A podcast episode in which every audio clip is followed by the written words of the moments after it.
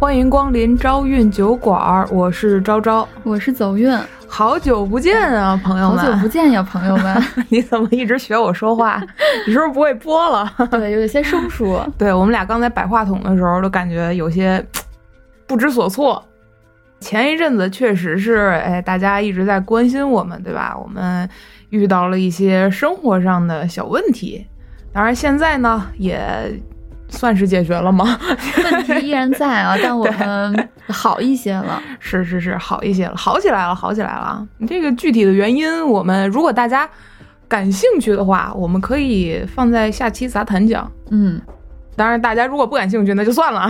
嗯，反正终于是和朋友们再次见面了，多费几句话啊，因为一开始我们觉得我们断更确实是挺对不起大家的。但是当时那个状态，我觉得我们的电台如果节目的质量没法保证的话，那我们宁可还是保持沉默。对，对，因为我觉得如果我们质量不好，其实也会让大家失望。对，主要是咱们俩的状态嘛。朝运电台从创台以来，哎呦呦，这小词儿使的，主旨嘛，就是希望可以陪伴大家。我们是拿出一个很真诚、很坦诚的这个心态，在做这件比较业余的事儿。不过呢，我们也希望我们的电台可以给大家带来一点欢乐或者是愉悦的感觉。当然，我们肯定不希望我们俩丧了吧唧的，对吧？在这录音频。所以，哎，也特别特别感谢大家一直在牵挂我们、记挂我们，包括中途啊，咱们看到还有来问我们是不是还好啊。这不是还活着没有啊？对啊，各个平台的私信和留言我们都收到了。对对对，其实我们都看了。一开始啊，我觉得咱们断更之后肯定会流失大量的对我们抱有期待的朋友，因为我这个人还是比较看重承诺的。咱们之前不是承诺过大家吗？我们肯定会努力把这个电台做好，虽然是我们业余的爱好，但是我们肯定不会断更。结果就打脸了嘛？结果就断更了一个多月。对对对，打脸了。我会觉得，哎，我我答应大家的事儿我没有达成，我们没有做到，确实是很抱歉啊。本来我们以为大家会离我们而去，没想到就是大家真的非常温暖。对对对，我收到很多的私信，包括留言，我没有感觉到大家好像就是埋怨啊之类的，都是还是挺挺暖心的。就是能得到大家的大部分的这种谅解，我就真的觉得挺感动的。对，其实，嗯，我们就是平常心嘛。如果大家觉得之前我们断更了，离开的朋友，可能在未来的某一天又看到，哎，这电台怎么又活过来了？对，又活了，那愿意回来，那我们当然也是欢迎。对对对，特别欢迎，也特别感谢大家。总之就是两个字，谢谢大家。对，谢谢大家。哎，这这不是两个字啊。收一下情绪，呃，应大家的强烈要求呢，我们决定复更第一期，咱就还按照正常流程，该到咱们的连环案了。事情啊，今天发生这故事发生在北方，嗯，比较冷的地方，还是东北，就北极嘛。哦哦，嗨，对你猜对了，东北，东北啊，长春。咱都说啊，七情六欲，天性使然。对吧？人嘛，咱终究都逃不过一个情字儿。那每个人或者大部分人都是这样，尤其是埋情。熙熙攘攘的人群里呢，你遇到一个人，发生一些事儿，然后呢，你产生了一些对分离的抵抗，结果就是埋情，对吧？哎，在末尾呢，有些人啊求而不得，有些人呢就终成眷属了。但是在结果出现前的每一秒里，你肯定都会享受其中嘛。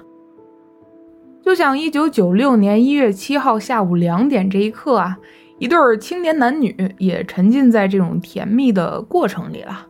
虽然当时是这个大东北，对吧？吉林长春寒冬腊月的，很冷啊。不过俩人呢，互相依偎，给了彼此温暖，打得火热。你这个出来一下就不纯情了啊！我本来想想弄一个比较温馨、纯情的氛围。俩人呢站在公交总站的旁边这个公交总站里啊还停着一辆六路小公共。哎，这个地儿啊也就是男生工作的地方。这男生呢是个售票员，就是咱小时候都仰慕的那个世界范围内的顶级职业，对对吧？可以操控一切。是我原来还攒过票根呢。我以前还偷过公交车上的票根呢。这话你别放电台说了。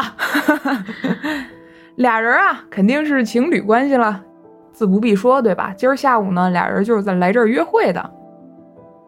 虽然咱说是男生女生啊，其实他俩岁数也都不是特别小了，嗯，都离过婚。但是呢，那个年代就是结婚都早嘛，九六年，所以这俩人呢都不到三十岁，二十多岁不到三十岁的样子。这男生啊叫徐阁，阁楼的阁，是六路公共的一个售票员儿。女生呢叫东玲，是某个单位的普通职员。这俩人在这约会呢，男生就看这个小东玲，对吧？这这自己这女朋友说：“你冷不冷啊？”哎，东玲就说了：“哎，不冷。看见你一点都不冷了。那你下午想去哪儿啊？对吧？哎，都听你的。哎，嗯，行。那徐哥就说：那咱俩打球去吧。啊，段子啊，段子，微博段子 啊，你看过那个吗？没有。我忽然想，忽然想起来了啊。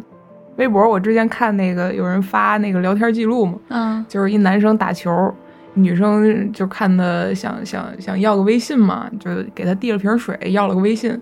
微信上面加完了以后，跟那男生介绍我是谁谁谁，刚才给你买水那个，我觉得你好帅啊，什么这那个的。男生就回了一个谢谢。然后这女生又发一个啊，我觉得今天天气不错，对吧？哎，中午要不要一起去吃饭啊？这男生说不用了。然后那女生就说：“刚才看你打球，我觉得你的这个什么什么防守啊、布阵啊，你们这队都挺好的，为什么还会输了？”然后男生发了三条六十秒长语音，结果发现女生估计吓傻了，就没回。结果一会儿看这女生没回，男生说：“你来几几几号楼底下食堂，我跟你见面聊。”来自打球人的倔强。对对对，开个小玩笑哈。反正俩人呢，你侬我侬的，就这么聊天。下午啊，他俩准备去看电影。就在这俩人盘算的时候，不远处的一个墙的拐角这儿啊，一双布满皱纹的眼睛正悄悄地盯着他们看呢。那你肯定会好奇呀，这俩人是怎么走到一起的？嗯，你好奇的是这个吗？不，不是，但我不敢问。行，话分两头啊，咱先说这俩人怎么走到一起的呢？嗯，其实这两个人在一起并没有多久啊，才一个多月，就算是热恋期了。那很热了，这个对，一个多月以前，也就是九五年的年末呀，在铁路文化宫的舞厅里，人声鼎沸啊，这个 disco 音乐当当当开始放，这男男女女呢就在这舞池里呱唧呱唧扭，东玲也在其中，哎，扭着扭着呢，老远看来了个小伙儿。哎，帅帅的大男孩，对吧？完美的身材，那，东玲就想了，嗯，这小伙呱唧呱唧扭的挺带派啊，对吧？整个舞厅就我们俩人扭的最带劲，对，挺合拍。扭累了呢，这俩人一来二去，也就自然到边上开始唠起来了。徐格就先开口了，过来说：“你好啊，美丽的小姐，经常来吗？嗨，我一人下班了也没事儿。”对吧？就来消遣消遣，唠着唠着呢，俩人就唠到自己的这个情感状况上了。一聊不要紧，俩人哎都表示自己是离异单身，话匣子这就更打开了，对吧？尤其是东玲啊，哎看着眼前这位，就觉得知我者徐格也。而且徐格说啊，他自己还带着个五岁的女儿。东玲呢，就瞬间觉得这男人啊，又老实又温柔，还有点。可怜，嗯，按现在时髦的话说呢，这个就是易碎感，对吧？嗯，哎，那种感觉。接着呢，徐格就对东玲展开了攻势，你也能想到，对吧？顺理成章，两个人呢就在一起了。徐格不工作的时候啊，就经常拿这个 BB 机摇东玲出来约会，摇铃嘛。一来二去，和老家一起住的这个东玲呢，他最近也老出门，老让人给摇出去嘛。哎，家里二老就井内就滋儿咋滋儿咋开始报警了。咱这闺女这是又恋爱了嗯啊！天天出去对吧？东玲倒是也没瞒着，父母一问呢，也就说了她和徐格在一起的事儿，就说呀，她人特别老实本分，也有正经工作，哎，售票员嘛。他也是离过婚的，特别理解我，而且这人啊也没任何不良爱好，就是爱打球，对吧？就你，反正就你们就别操心了。哦，那虽然女儿这么说，东玲的母亲，咱就叫叫玲大娘吧。嗯，玲大娘还是不放心，毕竟闺女离过一次婚嘛，这次自己可得好好把把关。对呀，所以啊，当天下午东玲要和徐格去约会的时候，这玲大娘就偷偷跟着东玲，那么想看看这小伙子到底怎么样，是不是像我们姑娘说的那么好啊？所以刚才啊。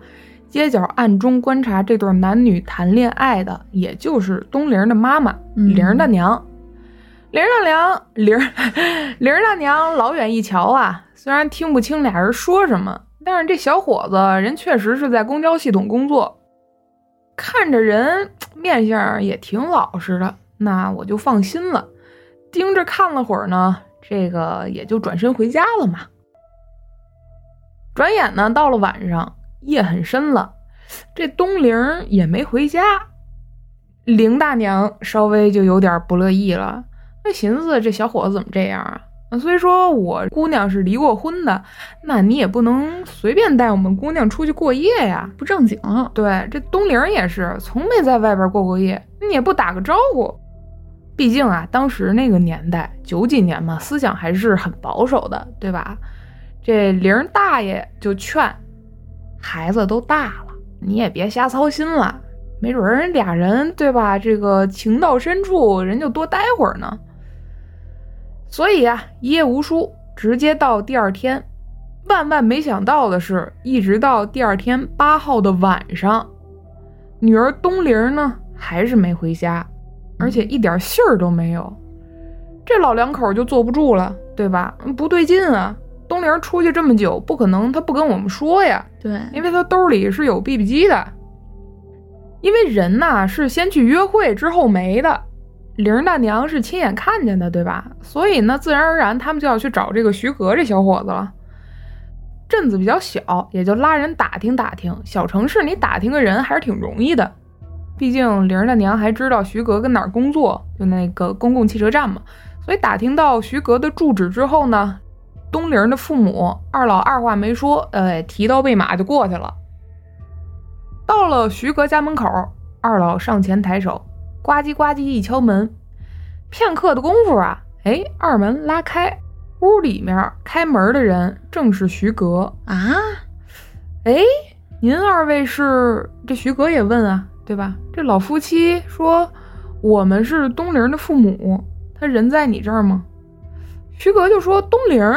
没有，没在我这儿。哎，那他去哪儿了？昨儿他跟你约会之后就不见人了呀？这玲大娘本来以为拉开门就能见着自己姑娘啊，万没想到是这么个答复。徐格脑袋这时候就晃得跟拨浪鼓似的。嗯，不知道。哎，我也不知道他在哪儿，反正不在我这儿。而且啊，昨儿晚上我就和他分手了。嗯，哎，分手了。那面对这样的答案，东林父母和走运就完全懵了，对吧？是啊。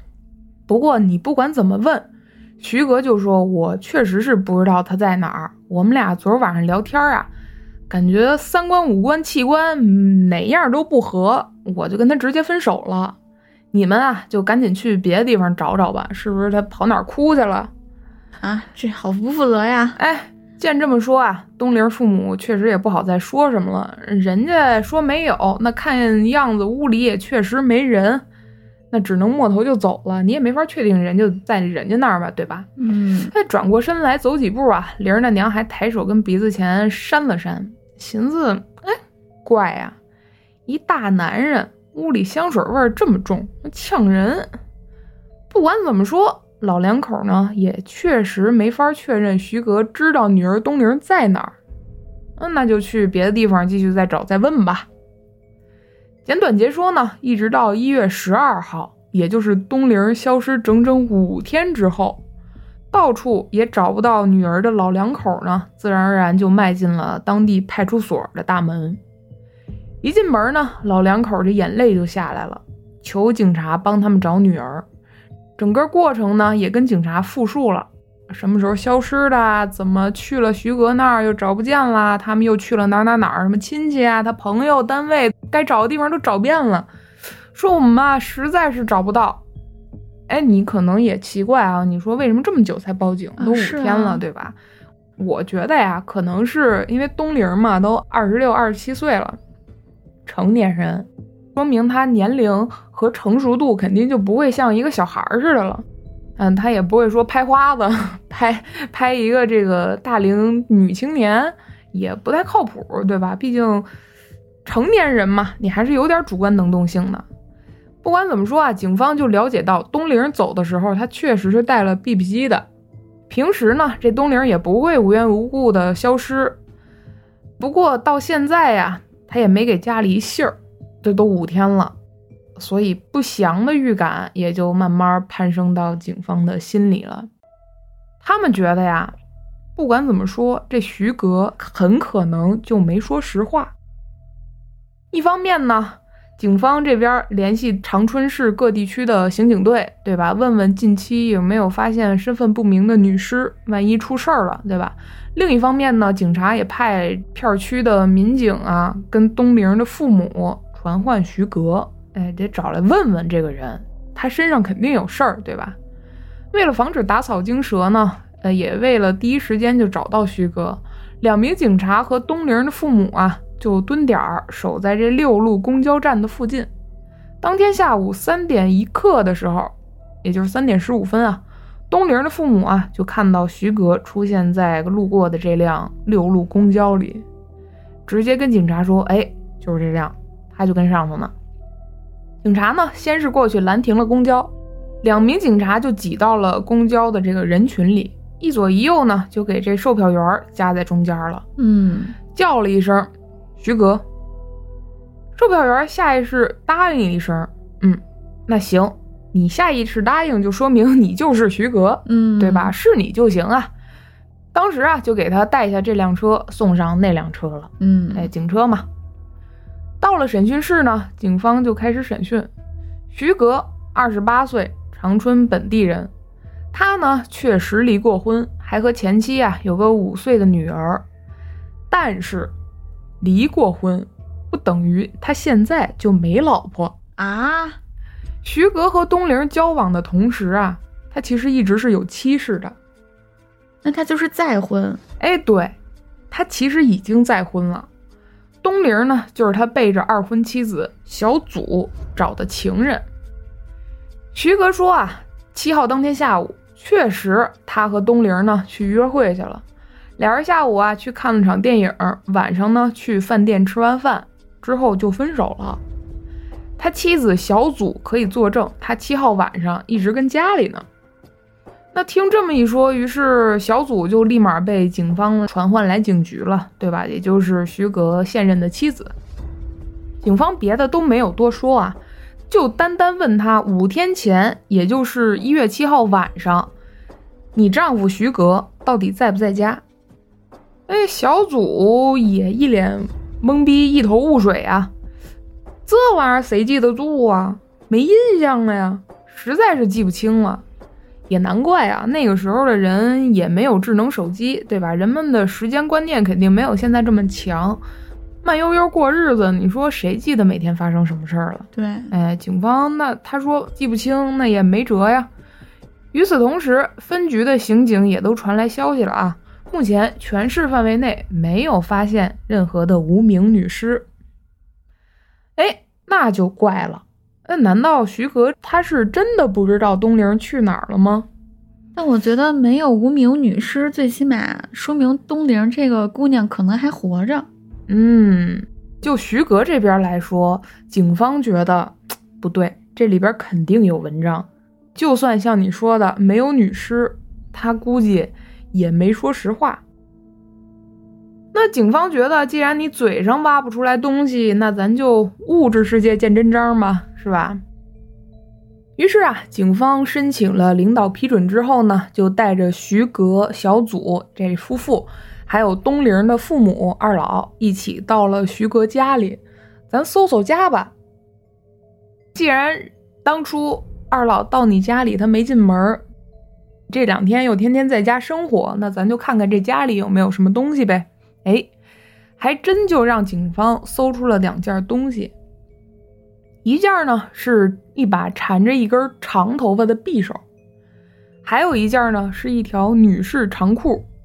崭新的女士长裤，这长裤不奇怪，奇怪的是这条裤子呀，是被整整齐齐叠好，压在徐格的床褥底下的。先说这个带头发的匕首哈，这根头发呀，足有三十厘米长。徐格的妻子小祖呢是短发，呃，短发你也不可能留着单根狼尾，是吧？但这根头发的长度呢，恰好和东玲的头发长度是一样的。玲儿大娘说了，我们东玲就是留这么长的披肩发。再说这条女裤啊，刚搜出来的时候呢，小祖一见到裤子，瞬间脸儿就垮了。为啥呢？一开始啊，他还不相信警察说的什么徐格在外边有个情人啊，还失踪了。啊，这回人直接在家床底下发现这么条女裤，哎，展展心。那摆在面前，那他想不相信也不行了。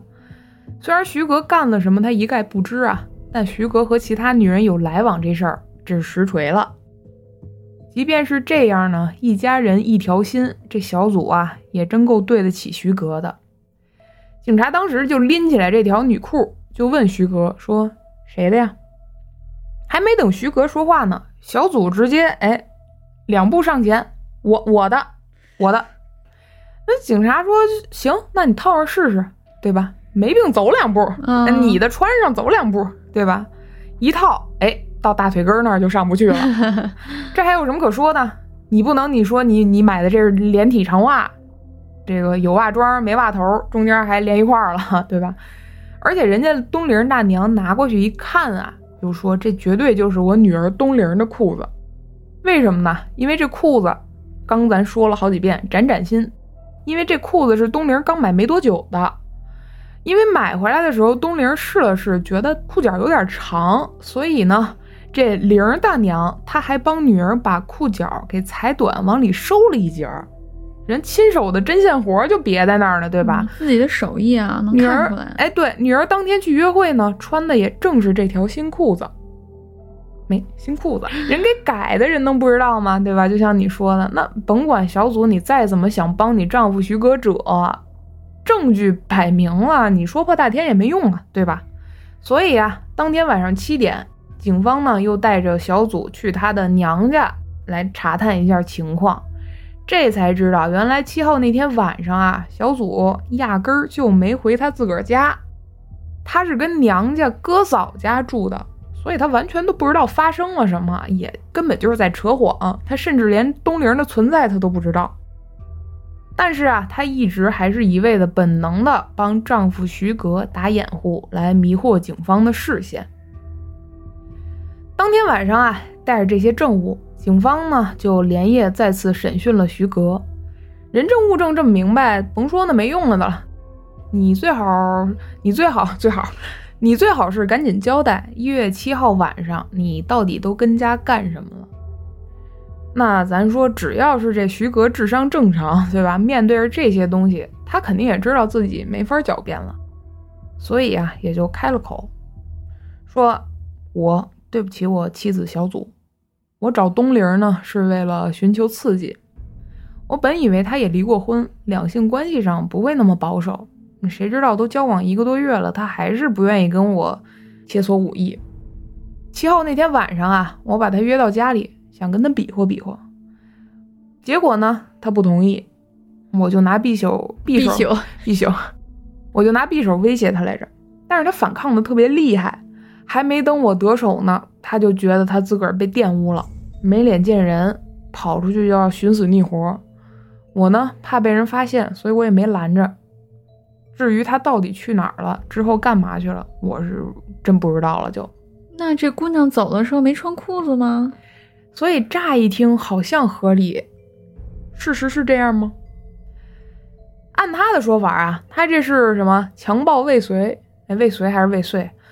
但是啊，一个人遭到玷污，他首先就是有一股羞耻感。他连这种羞耻感他都受不了，要寻死觅活，他怎么可能光着往外跑呢？是啊，就算是寒冬腊月，你穿着秋裤什么的毛裤，但是你跑了的话，能没人看见吗？你得找街坊四邻什么的求救，或者去派出所、警察局什么的，对吧？再说你一个姑娘家家的，你能跑多远？真是说你要自杀的话，尸体呢？对吧？你跟这儿让人给玷污了，你得跑到首都天安门城楼底下寻死去，这不可能，对吧？嗯你没自杀去哪儿了呢？你第一想法，这姑娘肯定是要回家或者报案，啊，对呀、对？吧？那你徐格为了你自己的恶行不被发现，你是不是肯定得追着他？是啊，嗯，你不可能说啊跑了跑了跑了吧，拉倒，该睡睡，我该上班上班。这不就更让人发现了吗？对，这这根本就是胡扯，对吧？而且警方啊，通过徐格的过往履历，发现呢，这个人啊当过武警，他懂法。他这么说呀，就是为了给自个儿找个强奸未遂加上见死不救这么一个罪名。相对于杀人来说，判罚判得轻啊。警察看着这徐格的嘴脸啊，直接就把更多证据甩到他面前了。别以为就你聪明，很多线索我们已经在你屋里发现了。再扯谎，那你也知道是什么结果，你也懂法。总之，简短截说，经过一番较量之后呢，徐格啊，终于是说了真真儿的实话了。东陵在那天晚上确实被他杀了。那你肯定好奇，那尸体呢？是啊，咱就说啊，徐哥这个人，他外表是老实本分，但压根儿上说啊，这人就是个登徒子，无耻淫贼。他呢和妻子小祖结婚之后没多久啊，就开始到处撒嘛，不老实。九五年年末的时候，他跟当地舞厅认识了东陵，跟人家说自己离异单身嘛，骗东陵恋爱。开始啊，他追人家嘛，自然要多加关怀，对不对？东陵这个姑娘啊，也是心思单纯，而且他也很需要这种被爱的感觉。毕竟在上一段感情里，他受过伤嘛。而且他觉得徐格离过婚，他很能理解自己，嗯，两个人呢很般配。对徐格呀，东玲也渐渐就倾注了全部的感情。一月七号下午这天，徐格、东玲出来约会。东玲呢，为了见情郎，还特意的打扮了一番，穿上新买的裤子，高高兴兴就去约会了。暮色将至啊，徐格就提出了回家，哎，看看我新买的夜光手表，啊，你要不要啊？虽然之前也有过几次这种邀请哈、东玲都觉得咱交往还是不够深，都拒绝了。但是随着交往的时间延长呢，东玲也觉得徐格人品没问题，他应该不会做出什么出格的事儿。这天啊，还就真答应了。到了徐格家呢，哎，东陵就开始主动要求我给你做顿饭吃吧。哎呀，真是个好姑娘。对，给她做饭，但是啊，怕自己这个新裤子崩上油点子呀，这个污水啊什么弄脏了嘛，所以就脱下来。你可能冬天穿的多，人家里边还有什么嗯毛裤、棉裤什么的呗。嗯，反正吃完晚饭啊，俩人就开始唠嗑了。徐格这回他还真想坦诚一把，怎么个坦诚法呢？他呀，直接跟东陵面前自爆了，把他自己有家室的事儿，就直接跟东陵说了。他呢，希望东陵别离开自己，你呀，你永远做我的情人，好不好？算盘打的。嗯，舔着脸，对吧？那东陵瞬间就感觉五雷轰顶啊，是又悲又怒。你跟我俩闹呢，嗯对吧？我这么信任你，你说你离异，是我才跟你交往的。啊，主要你说你单身，嗯，对吧？啊，合着你全是骗我，你还让我给你当小三儿。那你有老婆，你跟我谈毛线恋爱啊？我我是奔着什么？我是奔着组建一个家去的，不是做你的情人，对吧？东玲也觉得没什么好说的，咱俩呀，完了。说完呢，抹头就要走，徐格立马就上前阻拦嘛。一来二去，俩人啊，还真就切磋起武艺了，哎，打起来了。就在这过程中啊，徐哥一急眼，直接就掐住了东玲的脖子。哦，慢慢的，东玲啊也就挣扎，渐渐变得越来越无力了，最后就被徐哥给活活掐死了。徐哥看着东玲再没反应，他呀不慌不忙的把东玲的尸体呢抬到了卫生间，扒光了衣服，把东陵分分尸碎尸了。啊，之后呢，把尸体扔到了自己家的大火炉子里，一把火烧了。他家有大火炉，我觉得当年啊，是不是东北那边可能哦都会有一些嗯炉炕啊，或者是烧火的这种取暖设备啊？但是我也纳闷儿，你说自己家的火炉子，它有那个温度能把尸体都给化了吗？那我觉得如果尸体切的足够小的话，那就跟烤肉似的呗，哦，那也是哈，，嗯，因为它是碎尸嘛。不过啊，烧完还是有一些骨灰和残渣嘛。徐格呀，把东陵的骨灰和残渣铲出去，扔到了家附近一个特别大的污水沟子里。这污水沟子平常也没有人来，呃，臭气熏天的，扔到这里基本上就可以算是毁尸灭迹了，，对毫无痕迹了。至于衣服呢，也是在徐格处理完东陵的尸体之后，哎，一把扔到炉子里，化为灰烬了。东陵那条新裤子呀，为什么会留下来呢？变态的徐格觉得这裤子特别新，而且也是个纪念，就叠好了，压在床褥底下了。等这一切做完之后，因为分尸和烧尸啊，他这屋子里有股特别浓烈的血腥味儿和烧尸的那种焦臭味儿，所以啊，徐格就喷了好多的香水儿来掩盖这种气味儿。这呀，也就是为什么玲儿大娘去找徐格的时候，闻到很浓的香水味儿，记不记得？嗯哎，那个时候他的女儿啊，才刚刚死在这畜生手里。那个香水味儿就是他用来遮他作案时候散发出的尸臭和腥味儿的。灵儿大娘走了没多久啊，徐格就去妻子娘家，把妻子小祖接回到这个刚刚分尸过东陵的家里，因为当天他妻子小祖不是回娘家了吗？嗯，小祖那天发现徐格今天心情看起来尤其的好。到家之后呢，这徐格还放上音乐，让自己跟他在家里跳了会儿舞。当然，在咱们看来，在犯罪现场跳舞，那完变态的，，全对，就是个十足的变态行为嘛。只不过小组对他脚下这片地方刚刚分尸焚尸的事儿啊，也可能是毫不知情的。交代清楚整个的犯罪过程之后呢，警方就带着徐格指认了犯罪现场，也找到了更多的证据和证物嘛。这场凶案啊，到这儿也就算是尘埃落定了。按照咱们以往来讲的案件呢，这案子好像没有太复杂，对吧？但是我有预感，你有预感，事情并没完全结束，是是是，对？吧？就在警方去徐格驻地的派出所例行去查询一些其他细节情况的时候啊，派出所民警一看调取的人名儿，嗯，这个人啊，他之前有个老婆叫阿静，两年前就失踪了，他就到法院要离婚。法院当时判决离婚的时候啊，只有他一个人出庭，他老婆哦，应该是前妻，到现在都没找到呢，一直都说是跟人跑了。这个徐格呢，确实离过婚，小祖是他的第二任妻子，对吧？但是他前一任妻子，也就是发妻阿静，至今呢下落不明。这一点啊，就让来取资料的警察和走运都产生了疑惑。哎，一九九六年一月十四号，也就是东陵遇害一周之后啊，抓捕徐格的当地公安局开了一个案件总结会。这个会上啊，警方就把徐格前妻阿静的情况啊汇总到现在呈现出的案件细节里，发现了一个很奇怪的点，是什么呢？徐格他如果是第一次杀人，他为什么可以处理的这么严密细致呢？嗯，而且啊，他还和现任妻子小组在犯罪现场跳舞，日常起居上班那是一点没耽误啊，嗯反常情绪一点没有，没事人一样，太不合常理了吧？咱想，任何一个正常人，他只要是心智还算正常，他手里沾了血，他总归是要害怕的吧？对，是要慌的吧？那这人的表现是什么呢？哎，没事儿一样，就就像我日常就真跟做了顿饭似哎，的。对，就真跟吃了顿饭一样。莫非阿静的失踪和他也有关系？这么一想，嗯，那所有人都脊背发凉。总结会呢，也立马变成分析会了。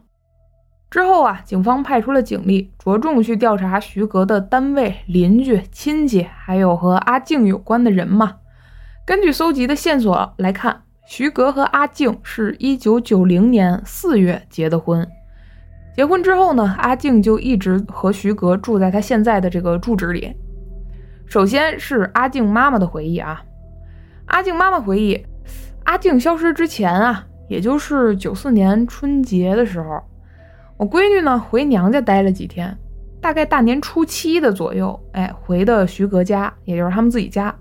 正月二十一那天啊，我就听见呱唧呱唧有人敲门，我下了炕到门前，二门一拉开，哎，徐格，你怎么来了？这边说呢。阿静的母亲啊，还边往徐格脸上撒嘛，心说这姑爷这脸上怎么三道大指甲领子呀？是让谁给挠了是吧？还是你这 monster 魔爪啊？新街代言。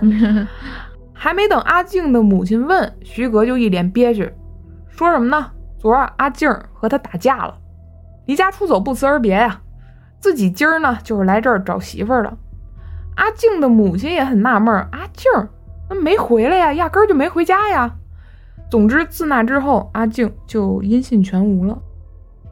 再一个就是阿静单位的领导，领导说啊，九四年那年春节之后没几天啊，单位这边接到了徐格打来的电话，说他老婆阿静和人跑了，他找不着人了，还说是跟他们单位一个人跑的。徐格的邻居也说，徐格这个人平时话很少。也不怎么和我们接触，但是年轻人估计不怎么安分。他前妻阿静失踪之后啊，我老是看他领个市场开发廊的一个姑娘来家里，还住一起。过一阵子呢，那开发廊的姑娘不见了，又开始领一个高个的女的回来过夜。哎，小伙子不检点。徐格单位那边还有线索，就是徐格啊，原来有阵子和单位的女青年燕子好像关系很密切。九五年九月十二号那天上午呢，燕子啊在联系了徐格之后，没请假就外出了，那算是旷工啊。嗯，但是从那天开始，这燕子活不见人，死不见尸，哦，人间蒸发。燕子家里人也来找过徐格，哎，徐格还是那三字真言，哎，不知道。嗯，综合以上种种的这些线索，那不用猜你也能知道，对吧？这徐格肯定还瞒着好多秘密。但是因为作案时间都比较久了，而且当时的这个刑侦手法还没有现在这么先进嘛，所以以徐格的作案手法来说，物证可能是很难搜到了。不过徐格已经承认了他杀害东陵的事实，对吧？那剩下的可能就是展开心理攻势。警方啊就想让徐格自己交代自己犯下的全部罪行。最后经过警察的努力呢，徐格的嘴里的秘密啊，哎，最终也确实是都被撬出来了。不卖关子啊，咱刚才说的这些，除了东陵以外的四名女性，无一幸免，全部都被徐格给杀害了，都是用同样的手法。嗯，那首先还是那个问题啊，就是他到底为什么要杀害这些受害者呢？那咱还是从头说啊，顺便也解答你的这个问题。首先，徐格杀的第一个人就是他的发妻、结发妻子阿静。徐格呀和阿静是八七年相识的，当时徐格只有二十岁，阿静十九岁。在认识的第二年呢，徐格就参军了，在辽宁当武警。当时啊，两个人已经确定恋爱关系了，他们经常是书信来往。但是徐格啊有这个臭毛病，就是喜欢和异性交往，翻译过来就是特别喜欢收妹妹。哦，在当时呢，已经有过身体出轨的行为了。文静内敛的阿静呢，自然是不知道徐格这尿性了，所以两个人在徐格退伍之后呢，也就是九零年四月啊，结婚了，后来还添了个女儿。即便是有了妻女啊，徐格他仍然是外甥打灯笼照旧，对吧？朝三暮四，沾花惹草，最后那纸包不住火呀，终于是让阿静知道了他的真面目。但是那个时代观念就是男的哪有不偷腥，对吧？还是家庭比较重要。当然现在也有这种我看来比较糟粕的思想啊。所以阿静啊也是忍了，原谅。哎，当然是选择原谅他啦。一直到九四年的二月，也就是春节之后没几天，阿静和徐格呢又因为私生活的问题吵吵起来了。吵架嘛，阿静啊气头上就抬手给徐格弄了一大 logo。嗯，哎，弄一大花脸，挠的嘛。而徐格呀，和对待东陵一样，双手死死掐在了妻子阿静的脖子上，直到呢，他再也没有呼吸。唯一不同的是，这次是徐格第一次杀人，不管他是故意为之还是失手杀人，他当时还是很慌张、很害怕的。当时惊慌失措的徐格啊，本来想找个坑把阿静给埋了，但是啊，寒冬腊月，地忒硬了，刨不动。虽然说是埋人啊，但是咱都知道，要挖一个坑能埋进去一个人的话，那还是要挺深挺大的一个坑，对吧？所幸徐格觉得一不做二不休，他直接就把妻子阿静的尸体啊给分尸切碎了，扔到了家里的这个大火炉子里。烧了，一直折腾了两天，徐格呢才终于把犯罪现场处理干净了。这时候他就寻思，人死了，那他娘家那边我怎么交代呀？对呀，不过别慌，不着急啊，别忙。他呀没有立马出门，他跟家待了两天，才跑到岳父岳母家去帮帮帮敲门去。到了岳父岳母家呢，他先是说阿静跟他打架，哎，顶着那脸这个大花脸，对大花脸。后来又说呢，阿静外边有男人跟人跑了，他还指责人阿静的家里，你们教女无方，你什么闺女啊，对吧？不检点。人先告状，哎，就是这么回事儿。紧接着呢，他又跑到阿静单位去闹腾，哎，打电话给阿静的单位说阿静啊和谁谁谁关系不正常，对吧？跟人跑了。最后啊，他又闹到派出所，让警察帮他找他自己亲手杀了的妻子。就这么一直折腾到九四年六月，徐格直接一纸诉状上法庭，要求法院呢判处他和阿静离婚。因为阿静确实是消失了好几个月了，对吧？他也去法院闹过，也去单位闹过，也去派出所闹过，到处都说这阿静跟人跑了。嗯，法院没办法，就只能在阿静缺席的情况下判处阿静和徐格离婚了。可能那个年代司法就面对这种无赖还是稍微不不那么完善的，可能啊，我推测。这么一来啊，徐格心里一块大石头总算落地了，离婚了，对吧？这人跟我没关系了，我还给他编了一个跟别人跑了的这种现象和假象，他呀就觉得自己把一切都处理得很完美。颇 fake 的，于是呢，他就更加肆无忌惮地出没在风月场，哎，开始找大蜜。仅仅一个月之后呢，九四年七月份的时候，徐格啊就在舞厅认识了一个姑娘，姑娘叫丽娜。你好啊，美丽的小姐，可以请你跳支舞吗？哎，照样一来二去，俩人啊就算熟识了。这丽娜还真不好追。徐格呢，追了一个多月，才终于获得了丽娜的芳心。不出俩月，俩人就确定关系，还同居了。徐格对美丽的丽娜可以说是青睐有加呀。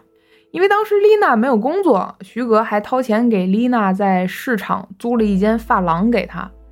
然而呢，徐格忘了一句话呀：“海的味道。”不止你一个人知道，哎，没过多久啊，徐哥就发现自己的美丽丽娜呢，还经常是去舞厅社交搜搜去，这徐哥就忍不了了，我生气呀，嗯，所以他就跟丽娜大吵了一架。虽然这次吵架的时候徐哥没有动手，但是对于丽娜，徐哥的爱意已经逐渐变成了杀心。于是啊，在九四年的一个冬夜啊，丽娜和阿静一样被徐格。碎尸焚尸，消失在人间了。这咱就不多赘述了。丽娜呢，就是之前徐格邻居口中的那个开发廊的姑娘。杀了丽娜之后啊，徐格心里逐渐就开始变得很扭曲。他一方面呢想找个女人来成家，一方面又觉得女的都不是好东西，但是呢自己又控制不住想去留恋这个风月场。所以啊，他就更频繁的去舞厅，对吧？去搜手。没多久，九五年的年初呢，徐格又在这个舞厅认识了一名烧烤店的服务员，一位个子高高的大龄女青年高雪，咱就叫高雪，高雪雪糕高雪吧。开始和徐格交往。嗯，没多久啊，高雪就觉得徐格这人太积极了，对，天天疑神疑鬼的，怀疑自己背叛他。还监视和限制自己的一举一动。人高雪是个明白人啊，没陷太深，主动啊就决定跟这个徐格分手了。对啊，你就别想天天就 CPU 我、KTV 我、UFO 我了。但是高雪是万没想到啊，对方不光有精神攻击，哎，还有物理攻击。嗯，照样是九五年春节之后的一个晚上，哎，一样的争吵、动手，徐格杀人、碎尸、焚尸，高高的高雪也就消失在了茫茫的人世间了。虽然这些恶行咱都能预感到哈，但我万没想到啊，这畜生啊还是个时间管理大师。他在和高雪交往的同时呢，还和现在的妻子小祖认识并且交往了。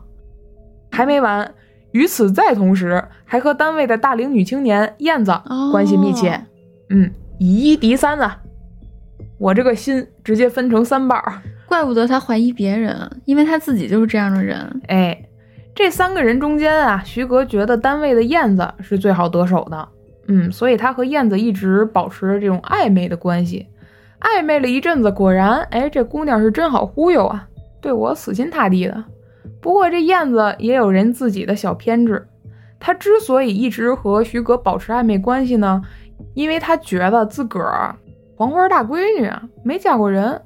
徐格他一个离过婚的，当时按一些比较传统，对传统的思想，或者是有点侮辱性的语言，就二婚头子，对吧？那自己心里总觉着亏得慌，但是自己呢又是真稀罕这小伙子，稀罕的没辙没辙的，确实是想和他在一起。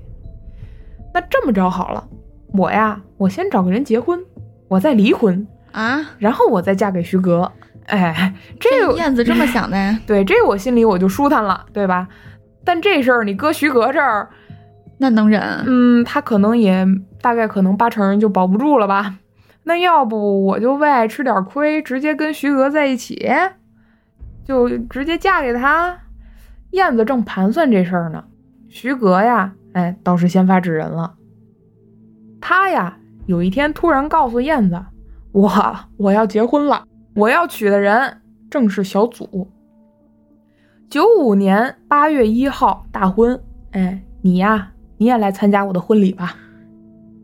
燕子直接蒙圈了啊！嗯我这还盘算怎么去找补我这个心里的这种落差，对落差呢？我千想万想，没想是这么个结果呀！嗯，而且我对徐格那早就是死心塌地、芳心暗许了，怎么就突然你就结婚了，对吧？新娘还不识货。徐格结婚那天呢，燕子还真去了，看了会儿徐格和小祖的婚礼，哎，抹着眼泪儿就跑了，是真伤心啊！回去之后，整整一个多月都没去上班。你看这孙子，这这这这同时找的这几个姑娘啊，一个被他杀了，对吧？这个高雪，一个被他娶了，哎，小祖，还一个为他是悲伤和憔悴啊，就这燕子嘛。这 PUA 是真害人啊！新婚燕尔的徐格呀，本来都快把燕子抛到脑后了。毕竟这单位好久也不见着他人，一直到九月十二号这天，燕子回单位上班了。回单位之后呢，他还给徐哥打了个电话，约他说：“咱俩见一面吧，咱们俩的关系也该做个了断了。”于是当天中午啊，俩人直接就在徐哥家里见面了。当然，小祖不在啊。见面之后呢，燕子就开门见山了：“徐格呀，咱俩虽然明面上没确认关系，但我对你怎么样，你应该也知道。我不知道你结婚是出于什么原因啊，但是我回家我想清楚了，这阵子我这辈子我就认定你了。既然咱俩这辈子不能做一对恩爱夫妻，那咱俩就一起去下边做夫妻吧。我我要和你殉情。”当然，在咱们看来，这燕子这姑娘可真的是为爱痴狂了。但这些呀，压根儿就没有半点打动徐格。徐格直接哎漏拒绝了，打没。而且看着对方要死要活的样子呀，哎，觉得这是个麻烦呀。对，哎，这燕子啊，就像一个失去任何价值的工具一样，又麻烦又累赘。你不是想死吗？既然你想死，那我帮你一把吧。徐格照旧是杀害了燕子，碎尸、焚尸一套流程。他现在处理尸体啊，已经全然没有当初杀害阿静的时候那种慌张和恐惧了，甚至还有点兴奋。痴情的燕子呢，就这么遇害了。燕子身上的三千多现金和 BB 机，直接也被徐格揣进了腰包了，成了他日后继续流连风月场的工具。直到他在熟悉的舞厅里，哎，远远看见了一位穿着连衣裙的漂亮姑娘，而这个姑娘就是东玲儿。嗯。嗯，至此啊，九四年二月开始，一直到九六年一月，徐格呢用一样的手法，先后杀害了五名女性：阿静、丽娜、高雪、燕子、东玲儿。这些女性呢，全部是他的妻子或情人，但除了现在的妻子小祖，他们无一例外被杀害、碎尸、焚尸。最后呢，警方也是经过了两个多月的仔细调查取证，掌握了徐格作案的全部证据。终于结束了这个情场屠夫的连环杀人恶行，徐格呢也毫不意外的被执行了死刑，结束了他这个自私、罪恶又扭曲的一生。我想知道，就他现在再婚的这个妻子小组，知道她的丈夫是这样的人吗？我觉得他是下意识在庇护这个徐格，他可能是不知道徐格干了什么事儿，但你别忘了。咱们这期案件啊，通篇讲了这个事情，我觉得就是徐格他是一个 PUA 高手哦，对吧？哦，明白。PUA 就是对对方的控制嘛。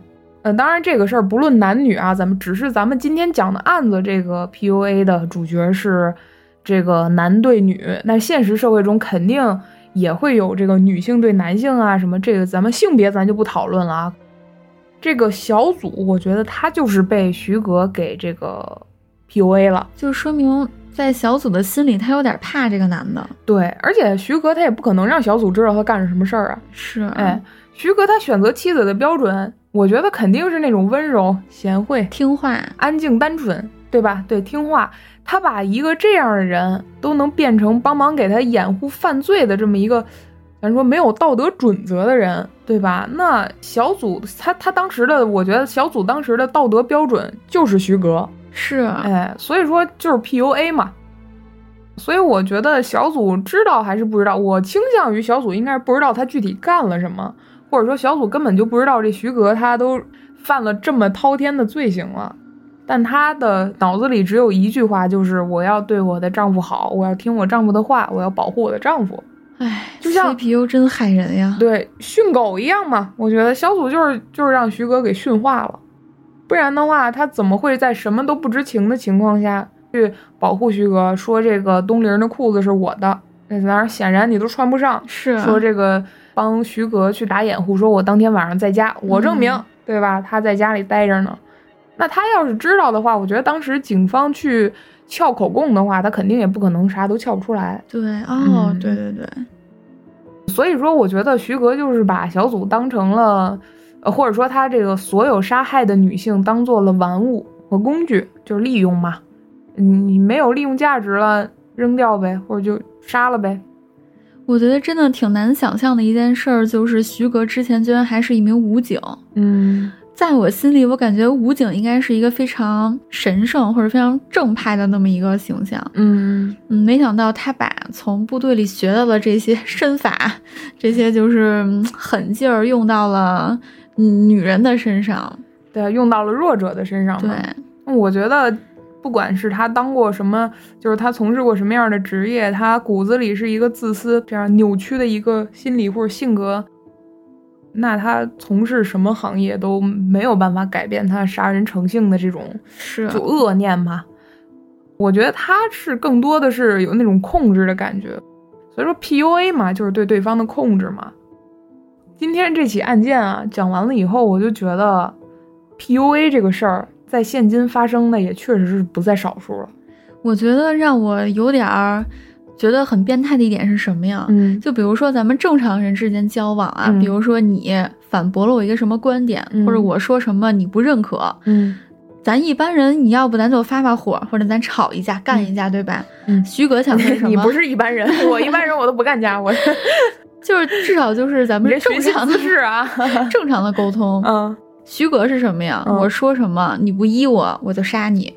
其实我之前前前几天还听老派给我讲一个，就是一个日本的女生被 PUA 致死的事情，就是她被对她精神控制的那个施暴方给杀害了嘛。她从被遭到 PUA，然后一直到她死之前，她一直在向外界寻求帮助，嗯哪怕是向警方寻求帮助什么的。但是警方觉得这个事情严重程度吧，并没有上升到我们需要去管辖的范围。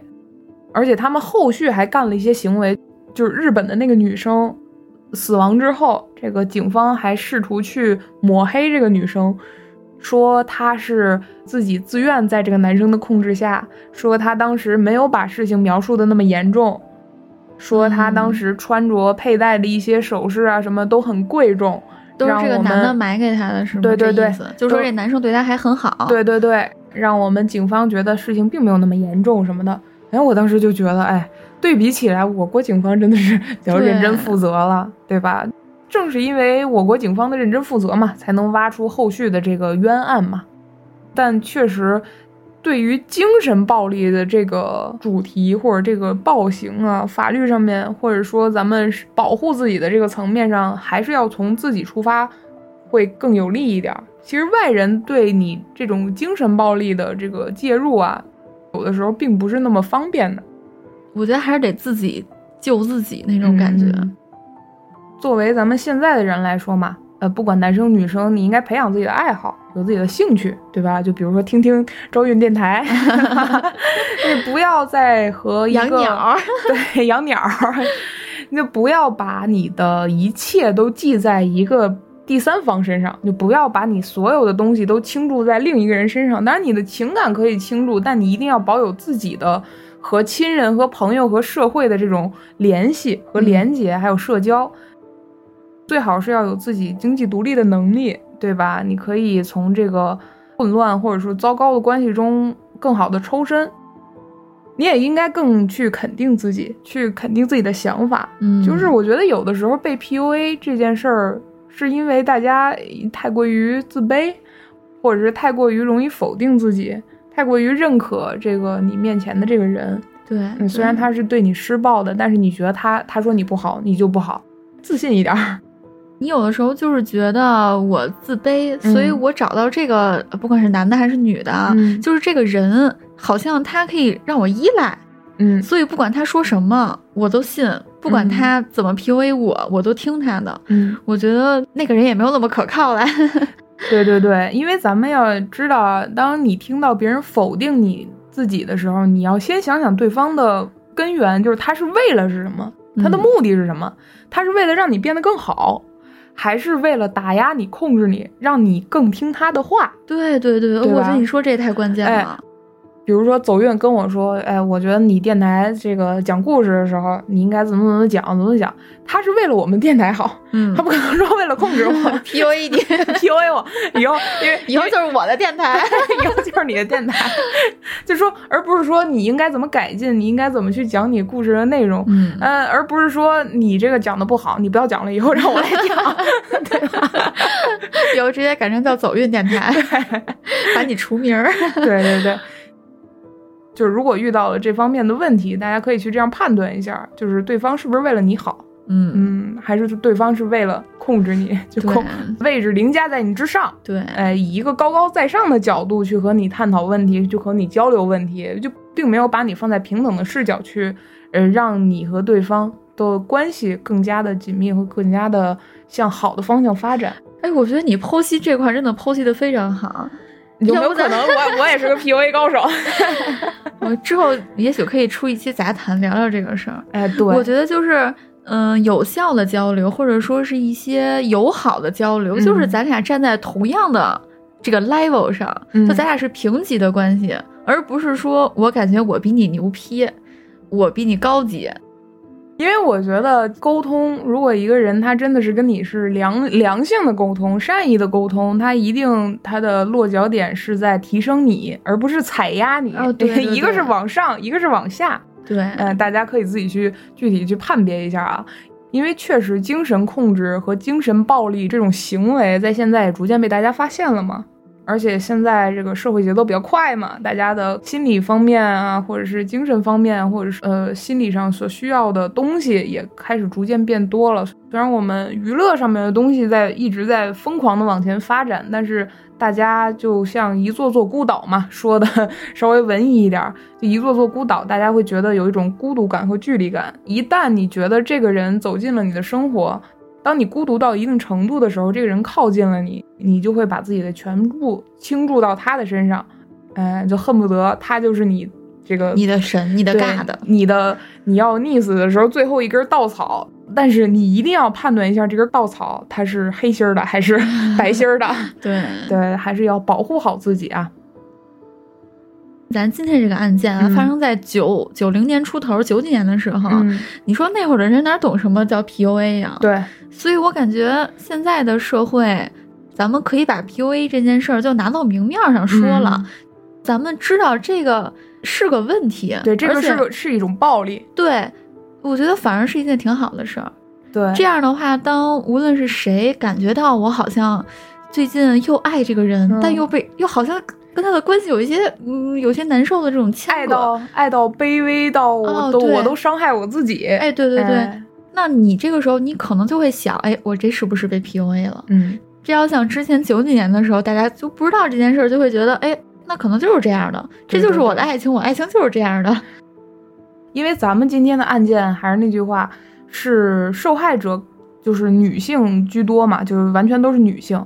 咱们的案子是受害者是完全是女性啊，所以包括传统一些观念里边会有一些糟粕，去让别有用心的男性会去更好的利用一些传统观念去施加一些精神暴力在女性的身上，比如说男的出去偷腥，那都是难免的，或者说这个你在家里你就应该男主外女主内，你就应该听你丈夫的，你不能太有自己的主见。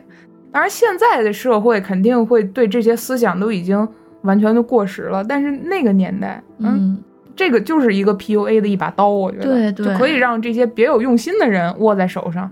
当然，咱们不是说所有的人都这样，只不过就是这个东西就像一把工具，它放在那儿，你坏人就是会拿起来捅别人，就是你本性善良的人，你自然会不会去拿起这把刀去伤害别人的。这个罪犯啊，徐格啊。他还有一个，有一个比较奇怪的点，就是他邻居之前还反映过，就是他这人有点奇怪。嗯，有一阵子啊，他经常画眼线、涂口红。嗯，深吸一口气。还见过他涂大红指甲盖儿。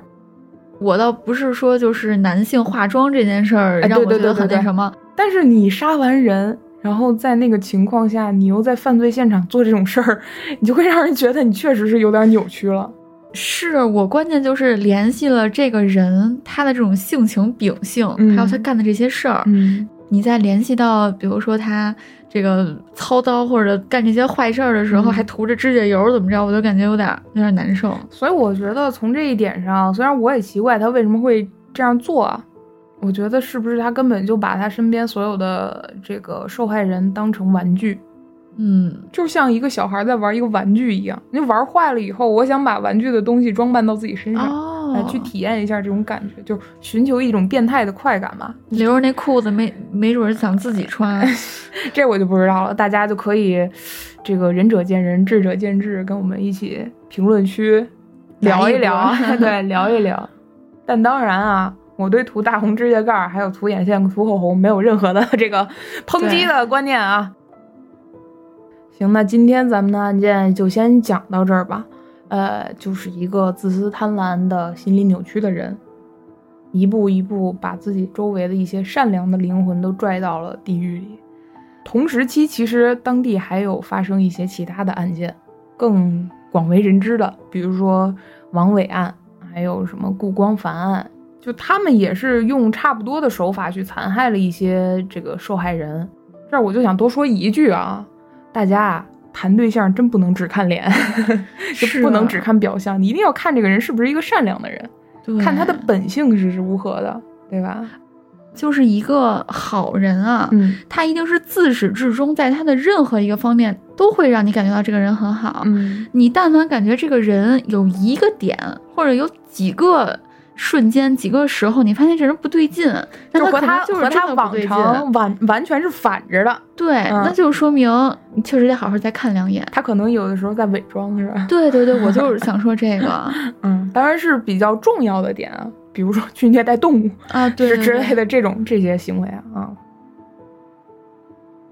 最后还是要感谢一下大家吧，愿意等我们这么久，真的是谢谢大家。嗯，嗯，那点赞、订阅、加关注，招运老粉儿你最酷，谢谢光临朝运酒馆儿，我们下次见。拜拜。当然，我们的呃，我们的肚兜会持续更新在我们的 朝运酒馆的微博上啊、嗯啊，就是我们的微博名字就是朝运酒馆四个字儿。哎，那就先到这儿吧，拜拜。嗯拜拜。